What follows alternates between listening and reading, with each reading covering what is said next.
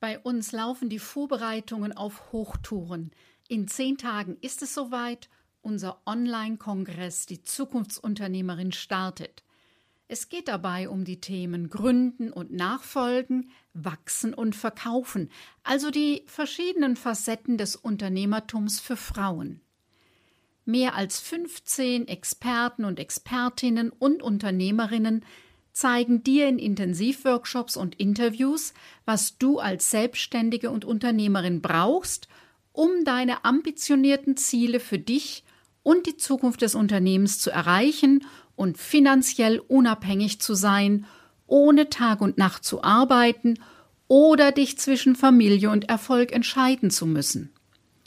Der Aufhänger für diesen Kongress ist der jährlich stattfindende bundesweite Aktionstag Unternehmensnachfolge durch Frauen am 21. Juni. Seit 2017 nehmen wir mit einer Online-Aktion daran teil und dieses Thema ist mir in den letzten Jahren sehr ans Herz gewachsen, denn es wird einfach immer noch in erster Linie an Nachfolgemänner gedacht. Das ist angesichts des Nachfolgermangels ein riesiges wirtschaftliches Problem für unsere Gesellschaft, weil 50 Prozent der kompetenten Zukunftschancen für Unternehmen außer Acht gelassen werden. Zweitens, Frauen denken bei Selbstständigkeit vorrangig an Gründung und haben den Kauf einer Firma selten im Blick. Dabei ist dies eine realistische Option. Selbstständige Frauen denken das Thema Unternehmensnachfolge fast nie mit. Dabei ist durch den Verkauf eines Unternehmens auch eines kleinen, ein ordentlicher Gewinn zu machen.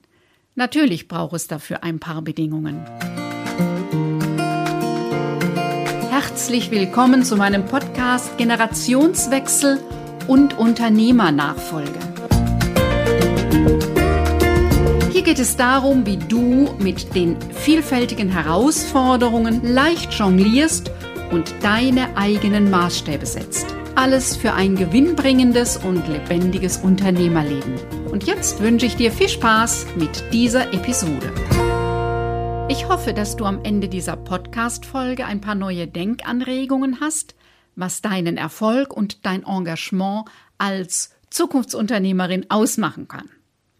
Ist das interessant für dich? Dann klicke auf Abonnieren, damit du keine Folge mehr verpasst. Denn dieser Podcast dreht sich um die Themen Unternehmerperson und Unternehmensführung sowie die Dynamik im Team und der Unternehmerfamilie. Und nun wünsche ich dir eine Menge neuer Impulse, denn als Zukunftsunternehmerin hast du eine steile Lernkurve. Heute ist mein Thema die Zukunftsunternehmerin Gründen und Nachfolgen, Wachsen und Verkaufen, die gesamte Palette durch das Unternehmerinnenleben. Und ähm, das war uns wichtig, wirklich so in der Breite anzulegen, damit wir auch alle dabei haben, wenn es um das Thema Unternehmensnachfolge durch Frauen geht. Was ist zum einen nötig? ähm, auch eine Firma zu kaufen und was ist wichtig, wenn ich eine Firma verkaufen will. Da gehen wir gleich noch mal ein bisschen näher ein. Heute Morgen kam eine ganz schöne Rückmeldung, dass eine Frau sagte, ja, ich fühle mich ertappt. Ich habe bisher auch nur an Gründung gedacht. Das Thema eine Firma kaufen hatte ich gar nicht am Blick.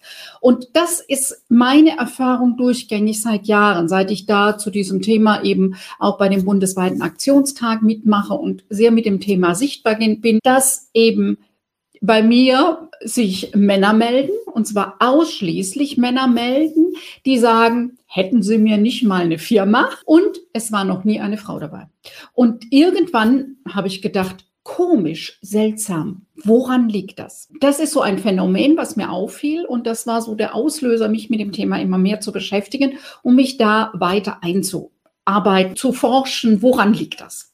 Und ich habe jetzt mal so drei Haupt ähm, ausgemacht, woran es liegen kann, dass Frauen das weniger auf dem Schirm haben als Männer. Klassische Familienunternehmen und Unternehmerfamilien war bis eben vor einigen äh, Jahren und in, an vielen Unternehmen immer noch, dass das Unternehmen an den erstgeborenen Sohn übergeben wird.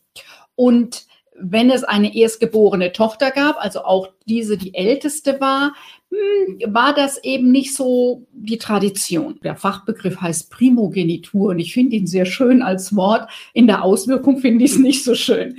Also die Primogenitur, abgeguckt bei den Königshäusern, war eben so der Garant dafür, dass das in der Linie bleibt und der älteste Sohn hat die Firma übernommen. Das wird zunehmend unterbrochen und gerade vor dieser Tage, die Tochter hat sich gemeldet und gesagt, hm, das mit der Nachfolge ist ein bisschen strubbelig. Klammer auf, Klammer zu. Es ist eigentlich immer strubbelig, weil eben zwei ganz unterschiedliche Vorstellungen zusammenkommen müssen und manchmal auch aufeinander prallen. Und da ist es tatsächlich traditionsreiches Unternehmen, das eben die Tochter die Nachfolge antritt. Finde ich immer wieder schön. Es gibt sehr wohl Unterbrechungen und nach dem vierten Karl ist inzwischen auch oft eine Carla vorstellbar.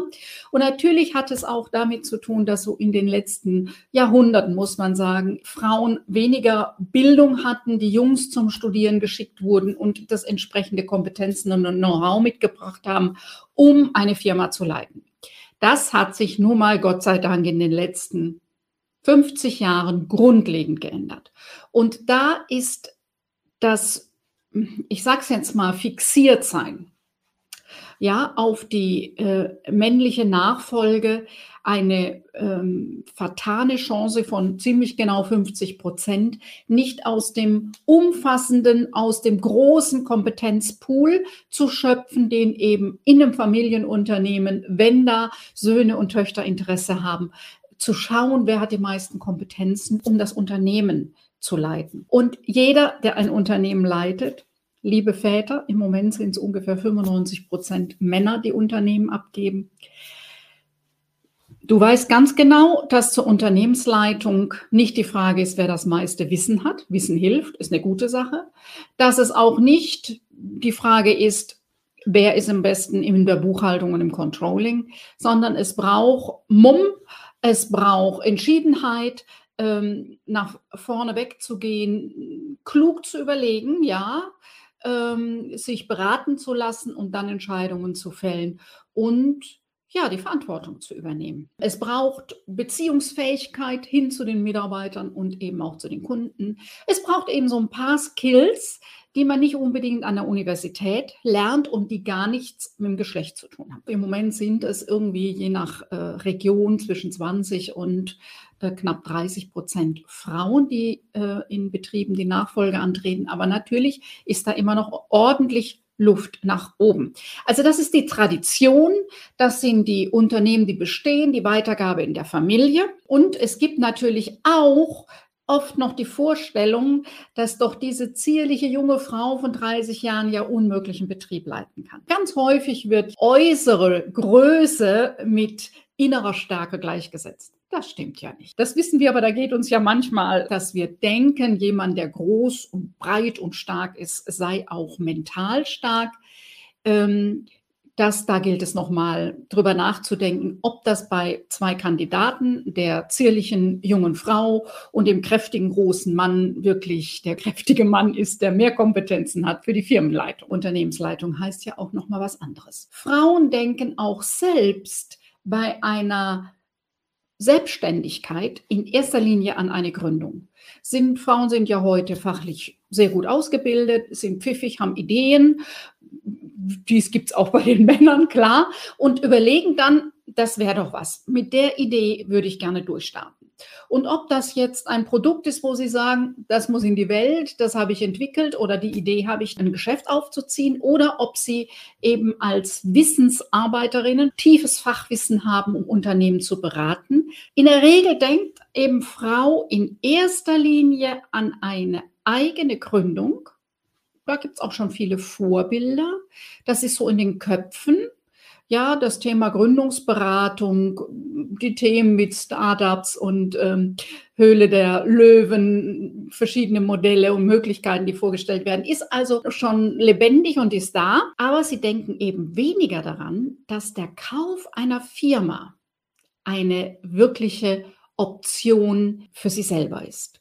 Und wenn ich dann mit den Frauen spreche, ist ganz schnell der Punkt, dass sie sagen, ja, aber so eine Firma ist ja teuer und das Geld habe ich nicht auf der hohen Kante. Ja, das hat niemand auf der hohen Kante. Da gibt es aber sehr, sehr viele Unterstützungsmöglichkeiten und es ist ja im Moment so, dass so die letzten Zahlen sind, vor anderthalb Jahren von der KfW-Bank, dass 850.000 Unternehmen zur Nachfolge bis 2025 anstehen.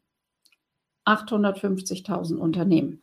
Und dass 300.000 Seniorunternehmer im Moment sagen, ich finde eh keine Nachfolger. Auch wenn das kleine sind, auch wenn es kleine mittlere sind, sind es natürlich sehr schnell Millionen von Arbeitsplätzen. Also da ist richtig viel möglich. Und natürlich wird das auch entsprechend unterstützt. Und natürlich ist das, was ja alle gut kennen, ist, dass ähm, Ärzte ihre Praxis weitergeben und die auch verkaufen. Und natürlich zahlt ein junger Arzt das nicht aus der Portokasse.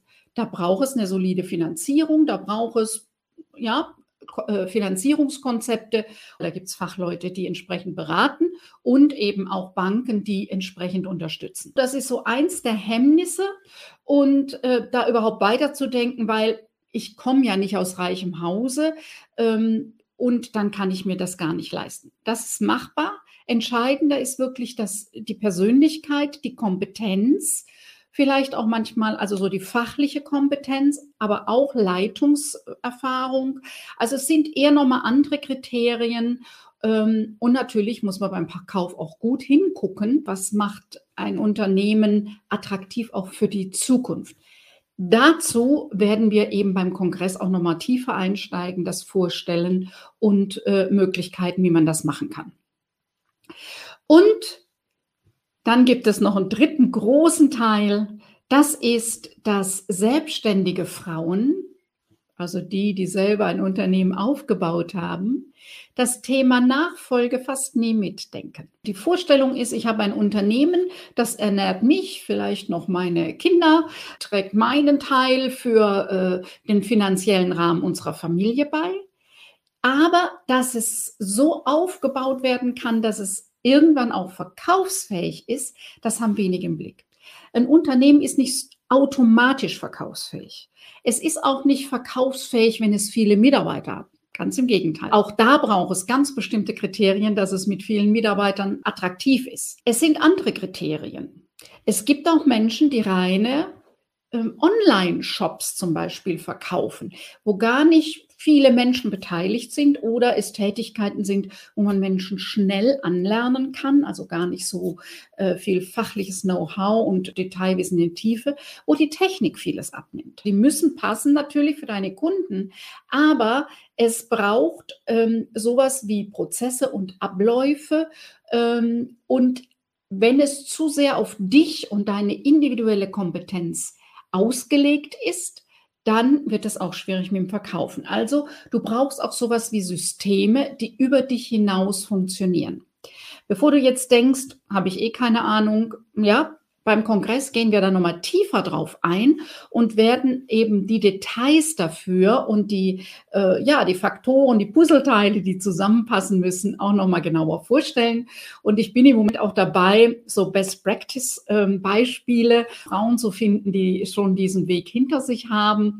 Es ist gar nicht so einfach, weil es eben noch gar nicht so viele gibt. Aber wir sind dran und ähm, zeichnen sich schon ein paar ab. Es geht eben um die Themen. Nachfolge ist eine Form der Gründung Gründung, ähm, das nochmal ins Blickfeld zu stellen und dann das Thema so zu wachsen, dass du am Ende dein Unternehmen auch verkaufen kannst. Das ähm, sind so die zwei Schwerpunktthemen und Frauen zu ermutigen, diesen Schritt zu gehen, es anzugehen, sich auf den Weg zu machen. Man kann vieles lernen und Frau natürlich auch. Ansonsten bleibt mir nur dich einzuladen, sei mit dabei vom 20. bis 24. Juni online. Du kannst also von überall teilnehmen. Der größte Teil wird live sein. Es wird ein paar Aufzeichnungen geben, Montag, Dienstag und Donnerstag, Freitag. Einen Tag dazwischen gönne ich mir auch ein bisschen äh, Pause. Außerdem sind auch noch andere Veranstaltungen, wo du vielleicht teilnimmst. Das wird richtig gut und richtig genial. Ansonsten anmelden und dabei sein. Wir freuen uns auf dich. Wenn dich dieses Thema angesprochen hat und du weitere Anregungen dazu suchst, dann freue ich mich, wenn du dich beim Online-Kongress Die Zukunftsunternehmerin registrierst. Über 15 außergewöhnliche Expertinnen und Referenten und Referentinnen präsentieren dir ihr Know-how in knackigen Intensivworkshops und Best-Practice-Beispielen und Interviews. In den Show Notes findest du den Link zur Anmeldeseite. Nächste Woche ist mein Gast unsere Expertin beim Kongress, Susanne Klier. Wir unterhalten uns zum Thema den Generationswechsel mit der Stärke der Familie meistern. Ich freue mich, wenn du wieder mit dabei bist.